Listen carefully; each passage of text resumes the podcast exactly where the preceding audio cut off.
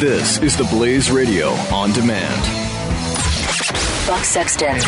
And you say to yourself, wow, there's literally no drawback to immigration. There's no number that's too much. There's no number that's too many. So why not just have open borders? Oh, that's right. That's really what they want. That's what they think the answer is. But don't call it open borders because the American people would go, wow, we don't have a country anymore. We just are sort of a, as I've said, a rest stop, a workstation for people that want to come here, go, stay, whatever.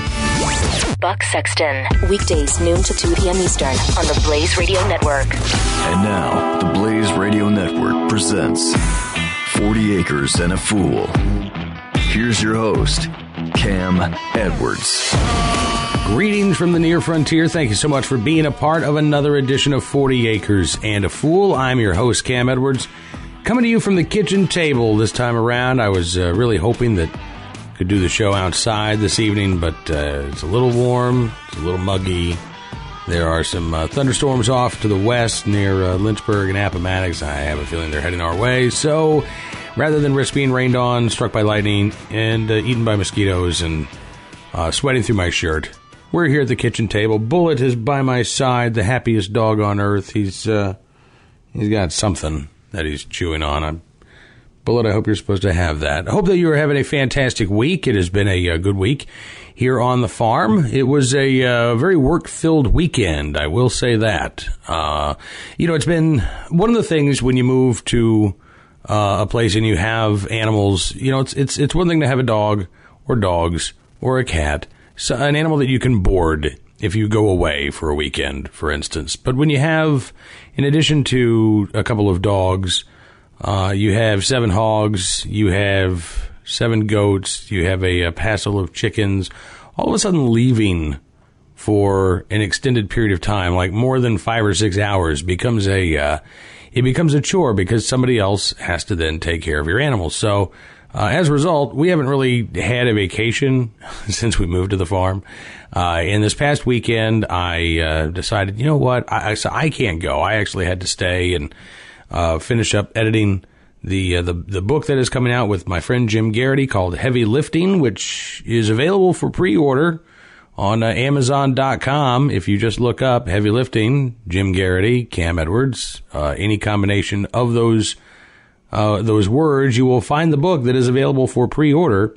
It'll be out. Uh, it makes a great Christmas present coming out in late October, and I certainly would uh, hope that you would go ahead and pre-order. I think that does actually help us uh, in terms of our first week sales. So please, please, I can tell you after working on editing the book, I'm I'm, I'm pretty pleased with uh, how the book is coming. Uh, Jim, of course, is a fantastic writer. I can only hope that uh, I come close to matching uh, what Jim has come up with, but uh, I think it's going to be a, uh, a, fun book to read. And so I was working on that this weekend.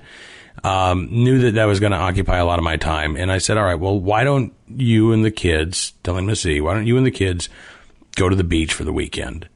and so we found a hotel room in the Outer Banks and Miss E and the kids went off for a, a wonderful, sh- uh, I was going to say shark free weekend, but it wasn't really a shark free weekend. Nobody got bit by a shark, thankfully, but uh, out on one of the piers in the Outer Banks uh, where folks were fishing, they did reel in a couple of sharks. And my youngest daughter, uh, who is there and who is a, a very uh, sensitive soul, uh, cares about all living creatures, asked if they were going to kill the sharks uh, they were pretty small, all things considered, you know, as far as sharks go. We're not talking jaws or anything like that. Uh, and Miss E said, no, they will, they'll throw them back. And my uh, very sensitive daughter said, why won't they kill them? They're sharks. So my, uh, my wife had to explain that, you know, these, these sharks aren't going to eat anybody. They're not that big. We have to throw them back and wait until they get big enough to, uh, devour a human before we would actually, you know, kill the shark and eat it. So while they were enjoying the beach, I was uh, at home on the farm working on the book and uh, taking care of all of the critters, which is a lot to do. Uh, the uh, the garden did not get weeded this weekend. I did spend several hours uh, actually just kind of cutting down as much of the grass that is uh, starting to take over as I could with the riding lawnmower still out of commission. It's amazing how much more you can get mowed when you're sitting on top of a gigantic blade as opposed to pushing a smaller blade through tall, wet grass. But uh, we, we got some stuff done. Uh, and it was a very productive weekend. It was a very relaxing weekend for Miss E and the kids, a very productive weekend for me, and uh, couldn't ask for, I guess, anything more at that point. So uh, hopefully this is going to be a relaxing weekend for uh, for all of us, uh, you included. We're going to have some friends over. We're going to have a bonfire this weekend and enjoy the uh, the last few weeks of summer. You know, with school being underway, it's this weird feeling because it definitely doesn't feel like fall outside. Not in Central Virginia where it's still in the mid 90s and, as I said, really really muggy. But at the same time, with the kids back in school, it doesn't really feel like summer anymore either. So we're in this uh, this weird state, much like the country overall, uh, although in a different fashion, I suppose. Now, coming up on the program this week, uh, we'll talk talk about my uh, youngest daughter. Why don't we kill the sharks? And the sensitive creature, the sensitive soul who wants wants to eradicate the sharks.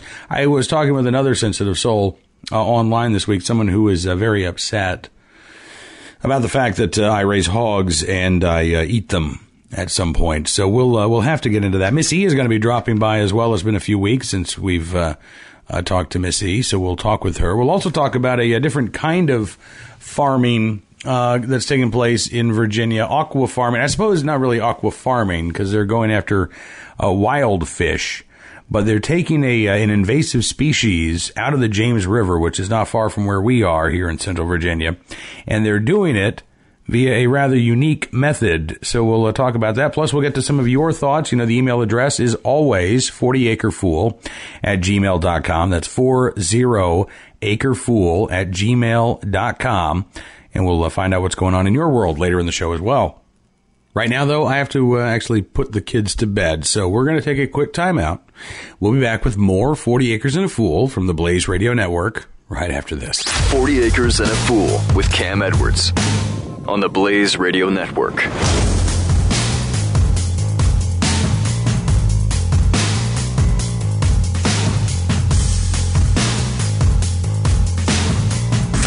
Coming up today on Pat and Stu. The cost was estimated somewhere between 600 billion and 1.2 trillion dollars. And you know it would go over budget. Oh, you know. That'd be like 97 No. trillion dollars. In 800 stories, who's going to buy all that space? Does Japan really need an 800 story building? I don't know. I doubt it. I doubt anybody does. No. You know who gets that done? Donald Trump. Pat and Stu. Weekdays at 5 p.m. Eastern on the Blaze Radio Network. 40 Acres and a Fool with Cam Edwards on the Blaze Radio Network. Thanks so much for being a part of this edition of 40 Acres and a Fool from the Blaze Radio Network. The kids have been put to bed. The uh, bathroom reader, which we read at bedtime, uh, has been read for this evening. Tonight it was uh, flubbed newspaper headlines. That's what we learned about before bedtime. And now I'm uh, back downstairs, and Miss E, who has just been just so eager to be back on the program, is with us. Hi, how are you? Hello, darling. Thanks for joining us. What was one of the flubbed headlines? Uh, Mayor to homeless, go home was uh, one of them. there was also, uh, yeah, I know. There was also uh, experts agree uh, uh, fewer head injuries result in less brain damage or something like that. I mean, it was like That's some real of- basic stuff. And I bet they spent thousands of dollars on that study. I'm sure they did. Hopefully, uh, not taxpayer dollars. Uh, well, you know how that goes. So I, uh, I I told the folks who were listening that uh, you got to enjoy a wonderful weekend uh, away for a few days. I got to ask because this was like the first time that you've Yeah, this was really been away, away. Well- short of the family emergencies that you know have taken you away for a day or two. But this is the first time you got to go away and enjoy yourself. Did you? well. I had I did have my 30th high school reunion last October, Oh, that's true. but it wasn't quite as much fun because it was you know looking at hold of my youth going away, being reminded that I've been out of high school for over 30 years. Um, but no, oh, this was wonderful for for a last minute decision with an area that we have never stayed at. It couldn't have been better. The beach, the the hotel was right on the beach. They had hot breakfast in the morning. It was for a pet friendly hotel. There were, there were a lot of dogs, but we were on the seventh floor at a corner, so we didn't hear any. So hmm. that was nice. The children behaved. Which is uh, even nicer. Which is even nicer because it was like a little more than five hours to get there because of a little bit of traffic, but about four and a half to get home. Nobody threw and everybody's up. staying in one room. And we were all, yeah, nobody threw up in the truck on the way there or back. And all of us, four of us, were staying in one room. And I had to share a bed with the 10 year old who complained that I snored the first night. And then she beat me up the next night with her tossing and turning. So, but other than all those crazy weird stuff, it, it, the weather was beautiful. The water was perfect. The surf was fun. Um, yeah, it was a really nice. Did you miss the? weekend. Did you miss the critters? Did you miss? Did you have like that moment? Actually, at, no, I, No? I, I had. I looked at my clock, and I, I, on Saturday I kind of looked at my watch around five ish, and I was like, "Oh well, I hope he remembers to feed everybody." That's kind of it. we fed, we watered, we mowed. no, we you did a good job. We did a good job. So you have been busy. You know, I, I've been talking about the tomato blight. The tomatoes are still. I mean, they're the plants are blighty, but the uh, the fruits keep popping up. It's so really weird to watch because it's dying from the bottom up, but we have indeterminate tomato plants, which means Right. they keep going and keep going. And so they're dying from the bottom up, but they keep growing up at the tops and keep propagating. So yes, I picked another big bucket of tomatoes. The island is almost covered with tomatoes. So tomorrow or the next day is The going kitchen to be, island, not- the kitchen island. Uh, but tomorrow or the next day is going to be uh, canning tomatoes and making sauce. Which uh, we already have uh, quite a bit stored. I think for the for the fall and winter. We have 16 You can never have have- too much. We have but- 16 quarts of sauce. Wow. Some of it has tomatoes. Okay, apparently maybe it. you can have too much. No. We're gonna be eating a lot of spaghetti this winter. No, it's not just spaghetti. I make very plain sauce. It's just tomatoes. Um, Mm-hmm. Okay, so we could use this for lasagna. We can use it for lasagna. We can use it for butter chicken, oh, which is what I use plain sauce and whole tomatoes for, which is an Indian dish that Mm-hmm. we really like. You can we can use it for chicken tikka chicken tikka marsala, which is another dish that I tried that's a lot like butter chicken that I think the family would like. Um, yeah, it's it, it's a lot of different. Okay, so, it's, not plain. marinara sauce, No, right? it's it's a bunch of tomatoes, big chunks cut down, small pieces left in, just rinsed with the stems removed. I put them in a big pot, cook it for a couple hours, smash it with a potato masher, and shove it through a sieve, and then cook it down until it's half, and that's it. And then when it's jarred, the ball book says you have to add either lemon juice or citric acid and salt for the preservation process, and that's the only thing I add. All right. Now, besides the tomatoes, uh, we also have a lot of jars of peppers that are sort of bubbling away. What's going on with this? I have eight quarts of hot and sweet peppers that I have been fermenting. And last year I started fermented pep- peppers and made a seriously wicked thick sriracha ti style sauce. But hot, but not like turns your mouth on fire, but it had like a nice long burn and a good.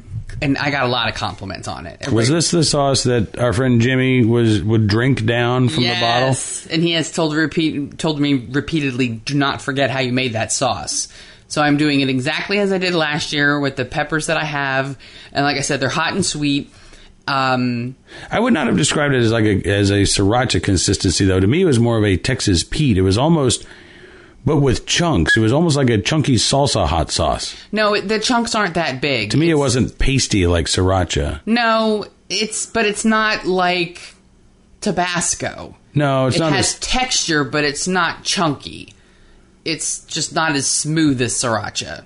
It's hard to because it's homemade. It's homemade. But anyway, at the end It's of awesome, the though. bubbly fermenting this, which I think was going to be October or so, um, then I drain all brine off. I throw it through a food processor several times, add back some brine and some vinegar, and then I bottle it. So, how many quarts do we have going right now? There, well, it's it's two half gallon bottles because I had a lot of peppers one weekend. Okay. and then I have four quarts, and then I have one quart from last year. It's over forty weeks old, so that's going to be the control. Wow. To add, so every year I'm going to keep a jar and let it age, and that's going to add the fun, extra funky. Are you ever going to do a jar just with that reserve or anything? Well, I have a, a jar of peppers that I've called wedding anniversary peppers because I made it on the first of the uh, August Uh-huh. on our wedding anniversary. So I might just let that one go for a long time. And maybe we'll open it up and Next- make hot sauce next year. for next anniversary. Sure, Okay. year old fermented peppers. hey, the recipe said it, two weeks and over, and good kimchi is buried for years. So This bubbles, you've seen it. Oh yeah, it's You can hear it coming out of the jar. It's fermenting. it's pretty crazy. it's yummy. It what kind of peppers do we have in there? We have Hungarian cheese, which are a sweet pepper. Okay. We have some poblanos, which are also sweet and thin skinned. We have habaneros, serranos, jalapenos, Do you have any of the Tabascos? Santa Fe Grande, Tabascos, a Tabasco type pepper called a dragon tongue. Um, there's a random Oda, which is a sweet little purple pepper because I threw in for the color and it was pretty. And some other yellow small hot pepper. Oh, uh, uh, uh, banana pepper, hot banana pepper. Okay. Wow, that's a lot of peppers. There's a lot of different peppers in these, and not all the jars have all the peppers. So what is going to happen is the that's why I'm going to age them for a while. It's going to be all in the mix, Okay. so that I've got because some of them have a lot of habanero peppers, and those are pretty hot. Those are the hottest ones that I have in my garden. Right. And then some don't because of whatever is coming up ripe at the time. So it's all going to get mixy mixed together and pureed that way. Cannot wait. It'll be uh, a good Christmas present. Yes, because Right along with uh, copies of Heavy Lifting by uh, Jim Geraghty and Cam Edwards. there you go, hot sauce and hot talk. Maybe we'll give away some. Uh, I have to check, like you know, all of the food regulations to see what we can give away here without running into trouble. We can sell. We could sell this Actually, at a farmer's market. So I, I would imagine that we could give this away in a contest, right? As long as we have the same label disclaimer that it was prepared in a farm kitchen without overseeing of the local state blah da da da. But I get that information off of one of the labels from the farmers market. okay. But Uh, yeah, it's fermented, Right. so Yeah. So it's not going to give you food poisoning. no. And then I could probably even pressure can it, but then I couldn't put it in the cute little bottles that I want to order. Well, you, you know. But I can shrink wrap those. Presentation is everything. So. got to have it in a cute little bottle. All right. Well, maybe we'll uh, we'll give away some hot sauce around Christmas time then, or maybe can- even Thanksgiving. We can do hot sauce and pickles. I don't know, whatever. We don't have as many pickles. Our cucumbers did not do as well. No, okay, they did not do as well as we were hoping, but they did better, than, they, did, last, year. Yes. so everything is relative. Yeah, I did make three different types of pickles, and then um, some sweet relish. Which I don't think I've had yet. It's yummy. I've actually had it on a hot dog, and you know, you know me. I don't really eat hot dogs. Right. That was the control. It's a nice sweet relish. All right. Well, maybe with friends coming over this weekend, we can uh, grill up some hot dogs and have some homemade relish. Oh, speaking of friends coming over this weekend, I went ahead and started a brisket with Oh. some rub. Yeah. I figured I'm going to go ahead and put that on some low cold smoke on Saturday. Serve it up for sandwiches. Yes, please. All right. All right. So one more thing before we uh, let you go here. Yes. Uh, it should be noted. Very pleased to report we haven't lost any chickens in no, a while. since they have been caged up in their chicken wire prison. Uh, you make it sound like Chickmo or well, something it's- like it's that. Where bad. I mean, they they have a thirty second im- uh, attention span, so they don't realize that they're in a smaller space. But they're no longer free ranging around the yard, which means their our yard is no longer the local Kentucky Fried Chicken for the foxes. yes. Uh, but they are enjoying their new space, and every day they've actually worn the grass down. I've actually moved it a couple inches one way or the other. They are going down in that little, what I can call as a chicken Habitrail. The chicken tunnel. The chicken tunnel. It's 44 feet long of two by four inch uh, hardware hardwire fence, welded wire fence for the people who buy fencing. Um, I used a six foot tall piece and bent it into a, a flat bottomed round top tunnel. Yep. We've got more too, so we'll uh, we'll be adding to that. Yes, and we've got the electricians from the local uh, Power company. power company.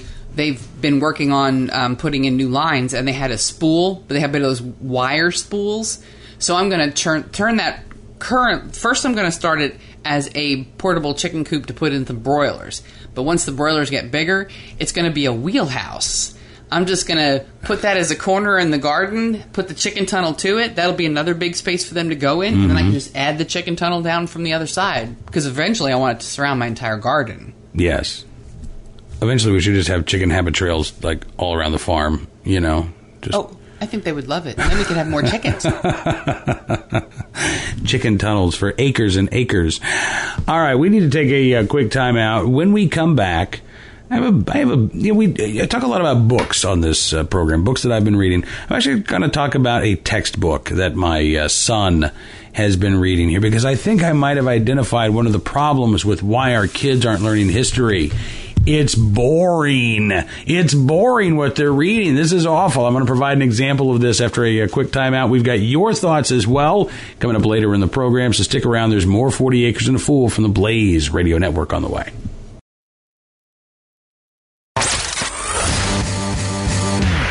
40 and a Fool with Cam Edwards on the Blaze Radio Network.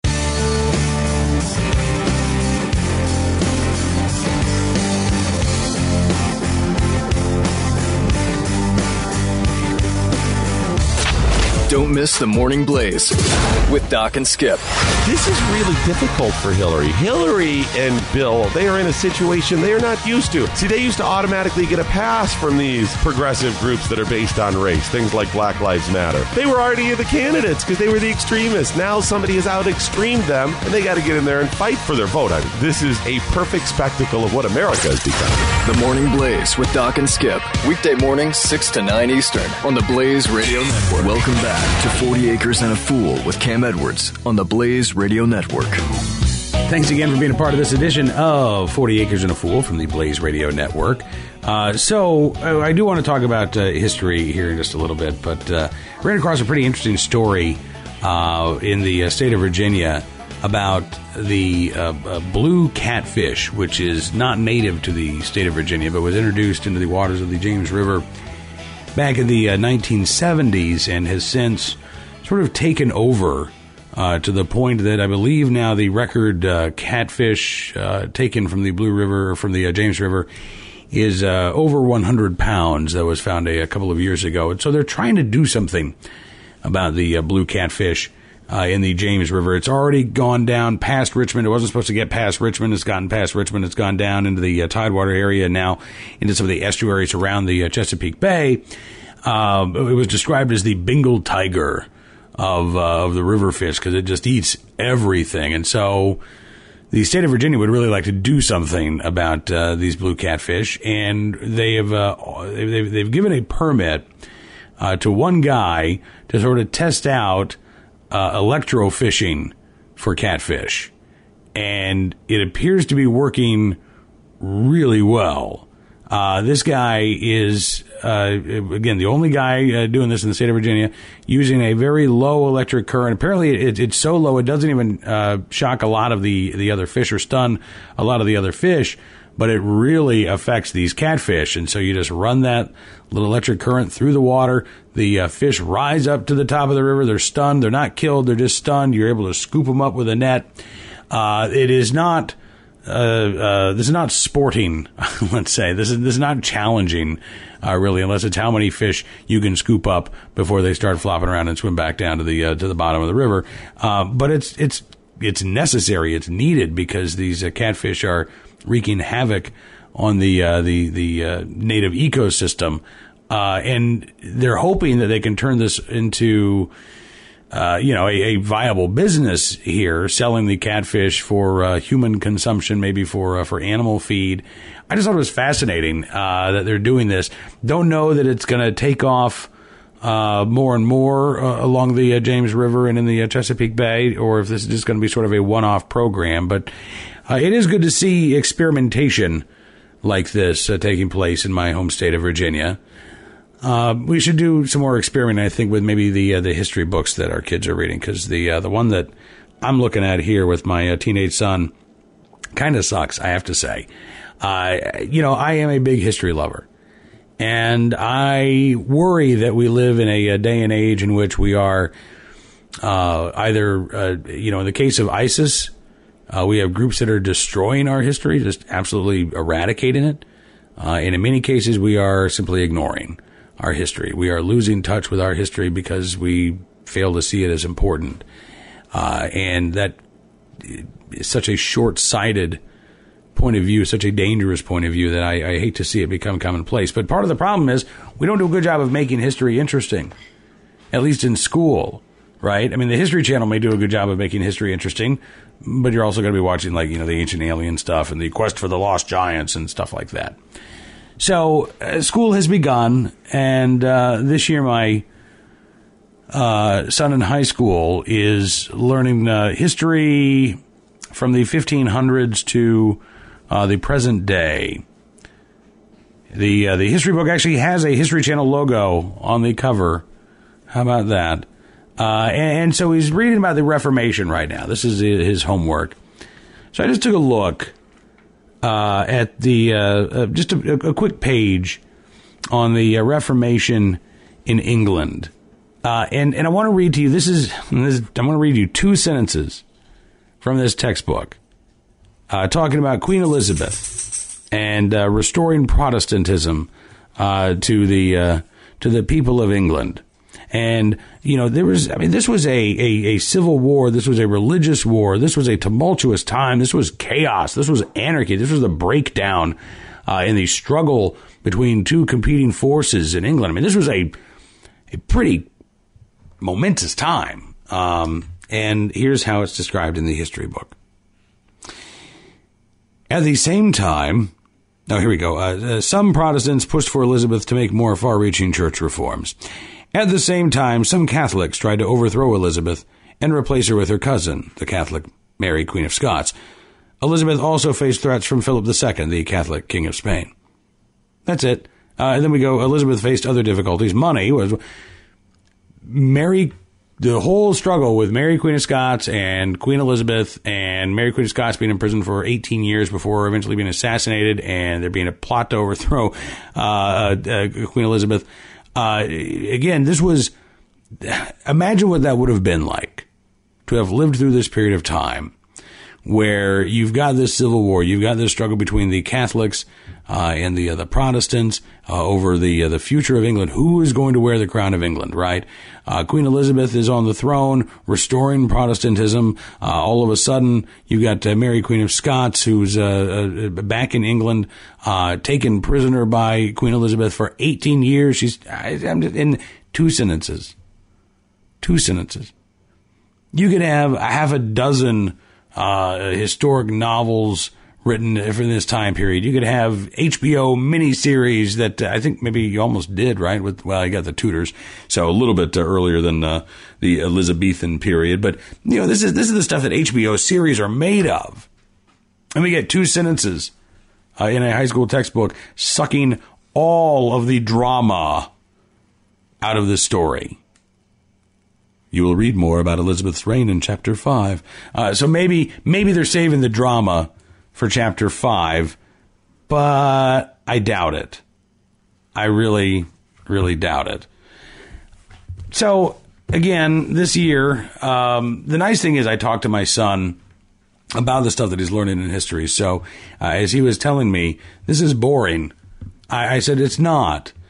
It's it's really not that it's boring. The information is being presented in a boring way, but the the story itself is not boring the uh, figures from history, uh, both the ones that are mentioned in your textbook and the many, many uh, figures from that time period who don't merit mention in your textbook, they're incredibly interesting. You know, these were real human lives uh, that were going through this struggle in this period of time where everything was topsy turvy and you didn't know really what you believed, your faith uh, was cause for suspicion at the very least, and maybe cause for death, depending on who was in power. Uh, and it didn't just res- uh, radiate from the, uh, the, the, the crown there, uh, the Queen of England, whoever that might be. These dramas and these conflicts played out in town and village and city all across uh, England and in Scotland. There was no way to avoid this controversy and this chaos. So I, I hopefully he'll do some uh, some extra reading, uh, maybe uh, pique the curiosity a little bit here. But uh, man, I really hope this textbook gets better here over the uh, course of the semester. Otherwise, my poor son is going to be uh, doing twice as much reading because I'm going to make him read right alongside his textbook. Uh my favorite book covering this time period. I think I've even talked about it in one of the other 26 uh, episodes that we've had here on the program. But it is it's it's one of my favorite history books ever. Uh, Jacques Barzun wrote the book uh, From Dawn to Decadence, and it is a history of the Western world uh, from 1500 to the year 2000, uh, give or take a year or two. And Jacques Barzun was uh, Jacques Barzun was in his 90s when he wrote this book. I mean, he was a uh, professor going back, I think, to the 1920s was when he wrote his first book. Uh, and this was sort of a, a, culmination and a summation of uh, all of his accumulated knowledge over the decades. And there's some fascinating character studies, again, of a lot of people in history you may have heard of and may not have heard of. Uh, but the arc of history that he describes, again, from dawn to decadence, from the the, the dawning of the Renaissance uh, and this uh, flourishing uh, of art and of uh, literature and of science uh, and of exploration to now and to what he would consider to be uh, the decadence of a uh, uh, I don't want to say a dying age, but the, the the decadence of an end of an era, of an end of an age. Um, maybe the new one is uh, is is even better than the Renaissance. Maybe we're just getting ready for another Renaissance, or maybe we're uh, sliding into a new dark age. Who knows? But uh, it, is, it is a fantastic book. It is uh, if you've not read From Dawn to Decadence, if you are looking for that general overview of Western history, uh, maybe you're thinking, I mean, I didn't read about this stuff in uh, high school. I didn't read about this stuff in college. From Dawn to Decadence is it's it's it's very well written. It is. Um, very written doesn't even really describe it. it. It's it's gripping in a way that you know a, a book covering 500 sweeping years of history uh, rarely is, and maybe maybe it, it, has caused me to expect too much from high school textbooks. But uh, I, I know I know that we can tell these stories in a better way than uh, giving two sentences to this type of conflict. Imagine the history books a uh, hundred years from now covering the election of 2016 in two sentences. it'll happen. It, I, it'll happen. If they have textbooks, maybe they'll just be like neural implants by then, or maybe we'll be back to writing on stone tablets. Who knows? All right, when we come back after a, a quick timeout here on this edition of 40 Acres and a Fool, we are going to get to your thoughts about uh, recycling and fair food and chickens and being a farmer and volunteer veggies. Stick around. We've got a lot more. Inter- uh, oh, see, I almost did it. I almost did it. Almost at NRA News Cam and Company. That's the day job. But I'm here at the kitchen table and it's uh, getting close to bedtime here. So this is not NRA News Cam and Company. If you want NRA News Cam and Company, you can check it out weekdays, live at 2 p.m. Eastern on NRAnews.com, midnight Eastern on Sirius XM Patriot 125, 9 p.m. Pacific, on demand on iHeartRadio, on demand on the NRA app, and of course you can download it on iTunes as well. But this is not NRA News Cam and Company. This is 40 Acres and a Fool from the Blaze Radio Network. You're listening to 40 Acres and a Fool with Cam Edwards on the Blaze Radio Network.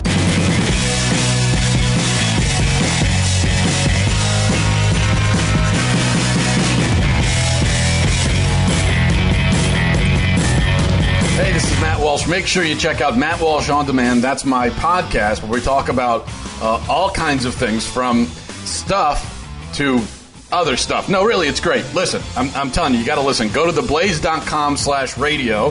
That's theblaze.com slash radio where you'll find links to the show via SoundCloud, iTunes, and Stitcher. And at home or on the go, all episodes are free. Okay, theblaze.com slash radio. Do it now. 40 Acres and a Fool with Cam Edwards returns now on the Blaze Radio Network. Welcome back. We are uh, here on the near frontier in episode 27 of 40 Acres and a Fool from the Blaze Radio Network. Cam Edwards, your host. And Lena wrote in a couple of days ago. Lena has been listening since episode 2. And Lena, thank you for doing that. It's a pleasure to hear from you. She says, uh, It's nice to hear about another's adventures into small time farming. And Lena said something that made me actually laugh. Uh, even when I type that, she said, it makes me cringe a little. When does one really become a farmer? Lena, I know exactly what you mean. I do. Lena said, uh, is it when you have your first chickens? Or when you've chased your pigs around your three acres trying to get them back into their pen? Or digging up the 100th Big Bertha stone from your garden patch? She said, last year my family purchased three acres on the edge of town, equipped with two long rows of horse stables, a small walking arena, and two large shops. Oh, yes, and a very tiny house. We moved our chickens in and began renovating the home. Lena says we've had our ups and downs, including losing all my old chickens to a pair of dogs and having to replace the well pump. It's a learning adventure, we remind ourselves, every day. We currently have 30 chickens, five pigs, three teenagers, three cats, two turkeys, one dog, and one rabbit. So, Lena asks, does that make me a farmer? I don't know. When I'm putting out the irrigation siphon tubes in the pasture, I feel like a farmer. But when I'm at the local farm store and I can't figure out what parts I need for an electric fence, I sure don't feel like a farmer. Lena says most people who are quote unquote real farmers are kind to me when I ask them questions, but I sometimes feel like it's some exclusive club that you have to be born into. So listening to another person who is slogging through the process at the same time is encouraging.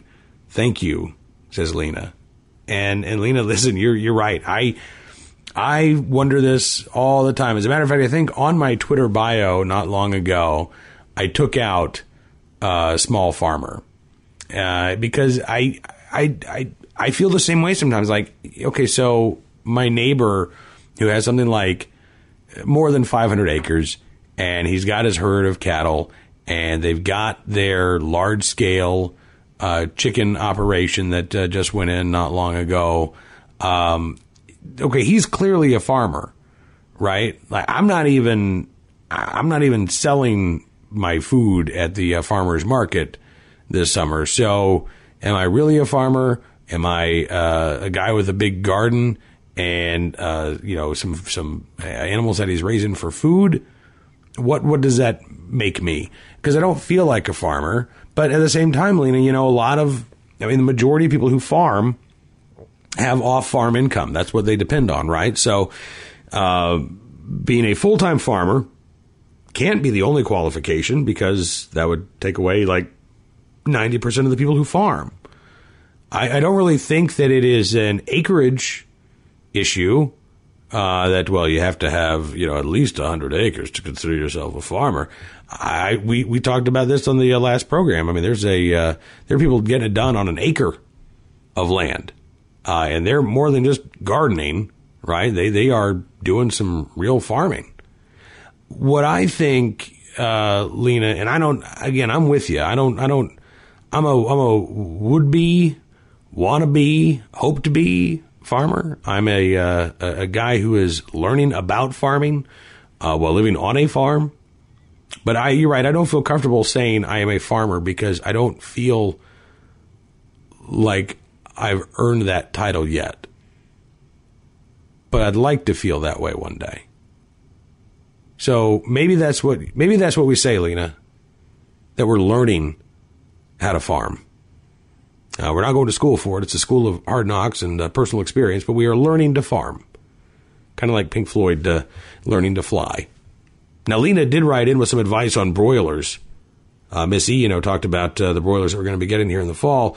Uh, Lena said, um, I heard you mention the last episode about trying out raising broiler chickens. She said, I wanted to give you my take on the process. We purchased our 50 broilers last spring from our local hatchery and we kept them down in our basement for the few, first few weeks as it was uncommonly wet this spring. We moved the chickens out to a stable to acclimate them to the cooler weather, and they were growing really well. One thing was really apparent they loved to eat, and with that, they loved to poop. So, Lena says, now I could see why one would want to get these guys out to pasture so quickly. I also noticed the weight gain, even in the first few weeks. They're heavy little buggers compared to my laying hens. Lena says my husband had prepared a chicken tractor that was an appropriate size for our group, we moved them out when the weather improved. First note, these chickens really don't like to be scratched, Lena said, or picked up, Lena said, and they will scratch like a cat and scream like a banshee. They settled into the tractor fine and began to do what they like to do eat. The directions are to keep the food bowls filled 24 7, and they will eat 24 7, truly. Lots of food, lots of water, lots of poop.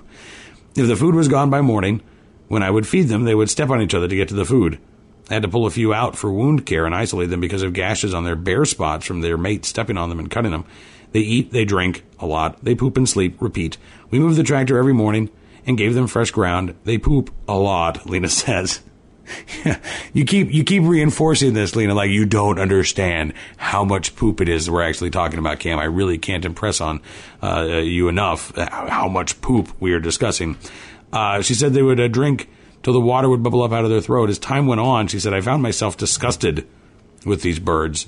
She said, "Now, please keep in mind, I love my laying chickens. They make me laugh every day. They clean up the spiders in my yard. They give me fertilizer and eggs. I love the little sounds they make and the declarations of accomplishment. I laid my egg. I laid my egg. So when I got to this point of disgust with the broilers, I was bothered. These were not chickens. These were beasts, she says, pooping beasts that sliced and smothered their roommates. I then went to the internet. Lena says there too, I found people disgusted with these animals. Too fat to do anything but lay in their crap was what I read along with other derogatory comments. I began to get discouraged until I came across a YouTube video from a woman who raised her broilers out in the open. What? Out in the open? I watched big fat chickens running around her yard area, chasing bugs and eating grass. She didn't feed them all day, only twice a day, and she let them roam freely. Hallelujah, Lena says. A broiler chicken that was a chicken. So I started that day. I pulled all of the chickens out of the tractor and I left the tractor door open so they could come and go. I put the water outside the tractor and I gave them a shady spot to roam under some trees near my chicken spot. Some took to their freedom. Others were a little intimidated, Lena writes. They were all escorted back inside every evening. I fed mine three times a day, enough for them to be satisfied and walk away from the food to get water. And then I picked up the food to encourage foraging. And they did. They waddled around, they ate grass, they chased bugs, they slept out on a clean patch of grass. When the spot under the tractor got soiled, I moved it over to a clean spot, but still within walking distance to the trees. They were chickens again. They made me smile, running up to me. And I had a peace of mind that these chickens led a happy life. Of course, butchering day, Lena writes, is always bittersweet. But the thought that they were happy chickens made it easier. We'll be doing another batch next year. The meat is yummy and well worth the work. By the way, she says a chicken plucker is worth its weight in gold, but that's another story. Uh, we, you know, we have, uh, Lena, one of those chicken pluckers that, uh, you can, we bought it on Amazon and it attaches, it's a, it's a drill attachment. So it's not like the drum kind that you put in and then, uh, no, you actually hold this and you put it up to the chicken and it's got all these rubber fingers and, and it, uh, it works pretty well. Uh, it's, it's kind of bizarre, but it, uh, it does work fairly well. Uh, Lena also writes, I'd love to hear uh, more from Miss E and her culinary adventures. God bless you and your endeavors. Uh, Lena writing in from uh, Idaho.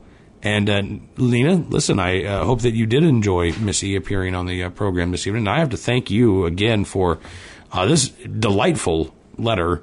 Uh, I really appreciate it. And I hope that you will take the time uh, to write again in the future.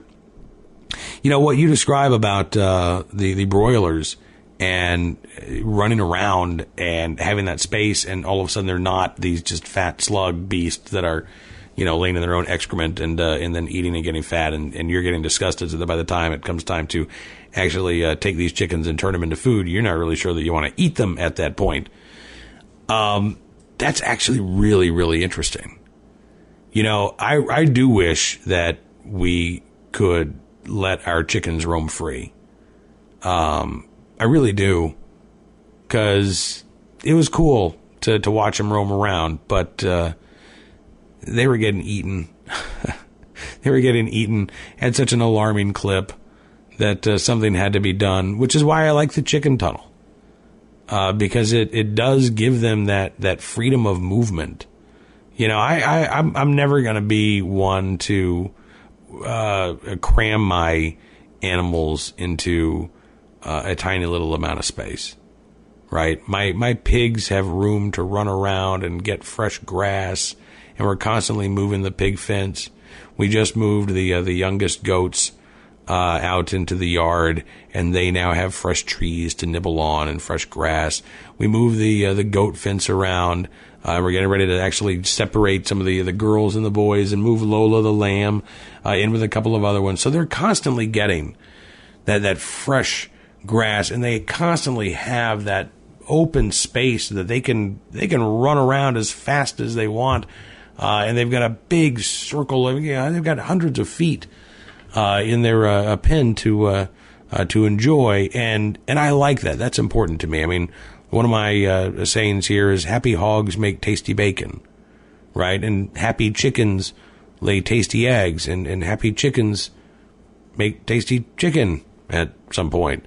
Um, I don't know if you can honestly taste the difference, but but I think if you're raising your own food, you can taste the difference uh, because you feel better about eating that that food. You know, I got into this, Lena, with a, uh, a an individual on Twitter uh, earlier this week who was uh, uh, disgusted uh, about my a, a pro bacon posting. We all know this this bacon craze is overdone. You need to stop talking about bacon, and bacon is disgusting. And I I usually I don't really reply because I don't think fighting on the internet is worth it. But I was uh, I, I just had to say something. I didn't want to start a fight. I just said you misspelled delicious. That's all. You know, he maybe autocorrect. Maybe he, he he thought it was going delicious, and all of a sudden it went to disgusting. Apparently not. Uh, no, then we had a little bit of a back and forth about uh, eating pigs and uh, uh, eating children. Apparently, he brought up cannibalism. Like he went there immediately. Oh, if you eat bacon, well, you know what else? Some people are cannibals. They say it tastes like pork. I mean, I don't even understand where the guy's point was, but he immediately went to cannibalism. And you know, here's the thing. I, I understand. I understand that there are people who care very deeply about animals, and they can't imagine uh, eating an animal. That just it just bothers them. And they, what's even worse though is that they can't understand how somebody like Lena can care for an animal, and yet when the time comes, can process that animal and can eat that animal. They they they can't figure out that mindset. But you know, I almost I, I didn't want to get into the, with this guy, and maybe I should have. But uh, uh, Twitter is just such an imperfect medium to uh, to have a uh, an actual conversation with someone. But I wanted to tell him, you know, every meal that you eat, whether it's tofu, soy, kale, quinoa, whatever it is, something had to die for every bite that you take. It, it might not have been a cow with big eyes and uh, you know, a, a soft uh, coat of fur. It may not have been a pig with a pink snout and big floppy ears, but something had to die in order for you to put food on your plate. That food, in fact, used to be alive. May have been a carrot in the ground, may have been a rabbit, may have been a, uh, a, a cow or a pig or a chicken or a fish, but whatever it was, unless you're eating dirt, you are eating something that used to be alive. It is no more. And you are gaining sustenance from that. Some people really have a hard time accepting that. Uh, but, you know, it, it is a fact of life that in order for you to live, in order for you to eat, in order for you to sustain yourself, something is dying. When you do accept that, and again, some people just really can't and they'll make excuses. They'll say, "Well, you know, it's, it's somehow it's better. It's better for me to have a veggies. Be- better, better morally for me to have a vegetable than for me to have a piece of bacon." I, I don't agree with that. Uh, as uh, uh, Joseph Campbell said, "You're just picking food that can't run away." As opposed to the uh, hunter who uh, who let's say uh, picks food that that can run away and is actually kind of challenging to get. I think the important thing is to be mindful of where your food comes from. Uh, and when you're raising your own food, Lenny, you know this, it's, it's impossible not to be mindful. I mean, you talk about that bittersweet feeling when it comes time to process your chickens. And I can tell you, um, you know, we haven't done our own hogs yet, but it's a very bittersweet feeling to see those hogs go off uh, with the uh, with the processor. And I, you know, again, we've got to get it done soon here before uh, deer season starts. But uh, if we're going to do it ourselves, but I, maybe I go to the processor and, and, and, and assist this time around. But uh, more and more, I just keep thinking, you know, this is my responsibility. This is my job.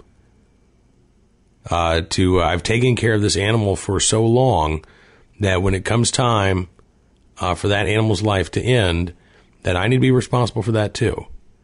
And that's not something that I take lightly. It's certainly not something that I will enjoy doing.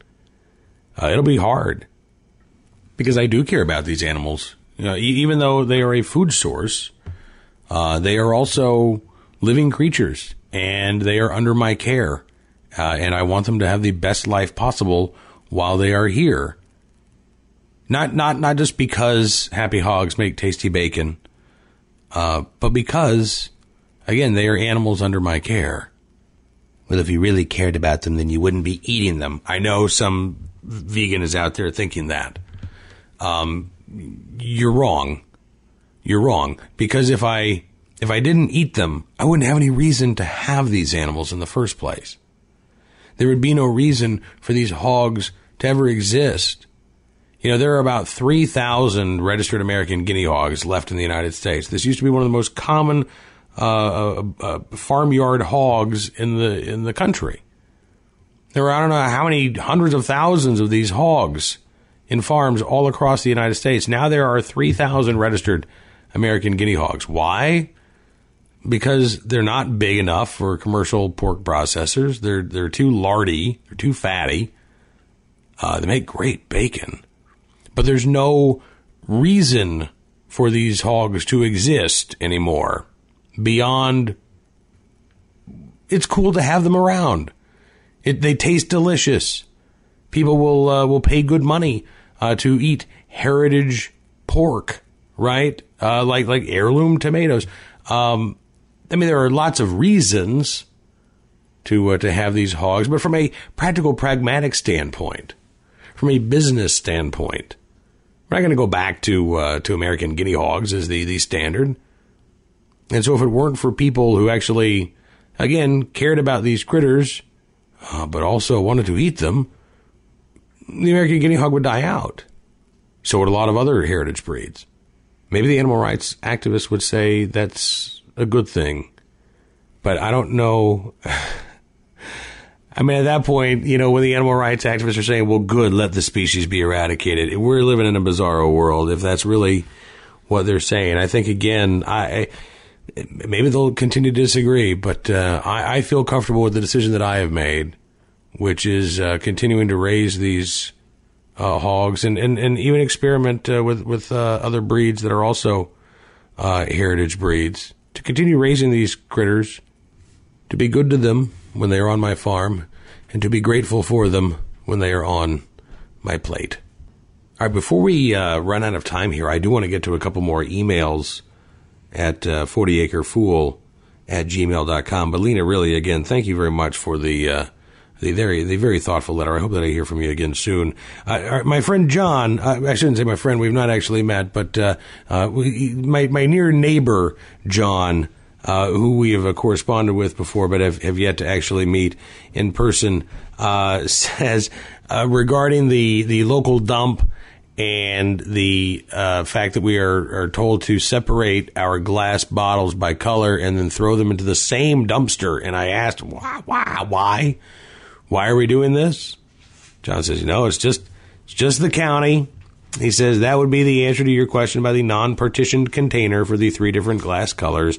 I don't know. He says maybe it's a feel-good thing for the recyclers, and the whole thing gets dumped in with the rest of the trash into the landfill. I don't know. As for the uh, favorite fair, John says that would be the Field Day of the Past, which is coming up September 18th, 19th, and 20th this year, 14 miles west of Richmond. So on the right, uh, the, the, the, it's on the left side of Richmond if you're looking at the map, but it's on the right side, as opposed to the right and wrong side. It's on the closer side uh, of Richmond. It says lots of old machinery. Okay, this is going to sound really cool. So again, it's fielddayofthepast.net. This is the website. Lots of old machinery, steam powered, diesel, gas, tractors, rock crushers, sawmills, more tractors, antique cars, and greasy fair food.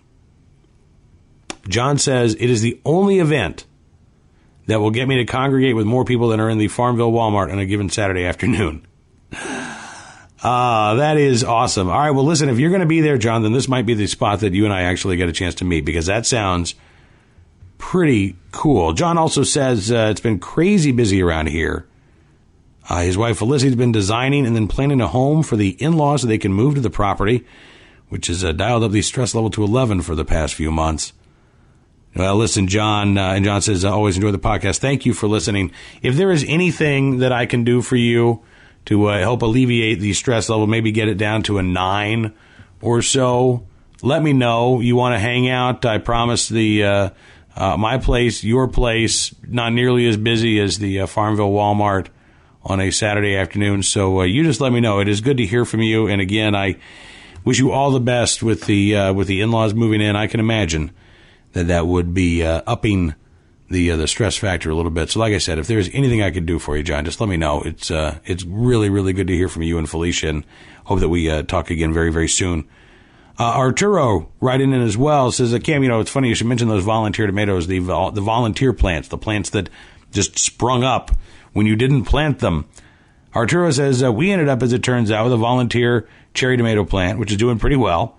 Sprouted for me completely unexpected in somewhat inconvenient spot under the beds. Had to scramble and improvise a support to keep it off the ground. Uh, good luck, Arturo says, with the Brussels sprouts. We've given up after two failed attempts. Second time around, the plant grew okay. But we never got any sprouts to form on the stalk. And uh, Arturo says, thanks for the tomato recommendations. I will definitely pass them along to Miss H, who's the actual farmer in the family.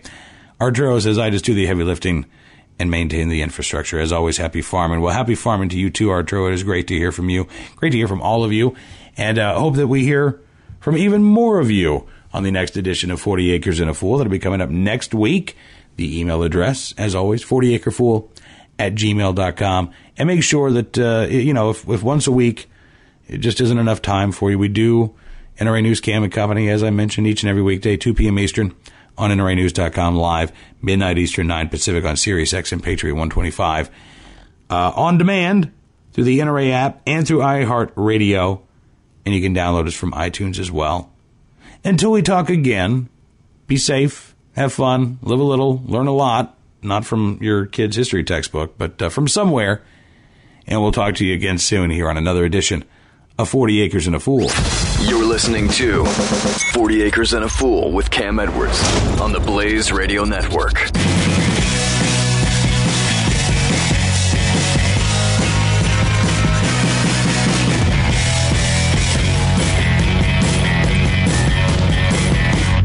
The Blaze Radio Network.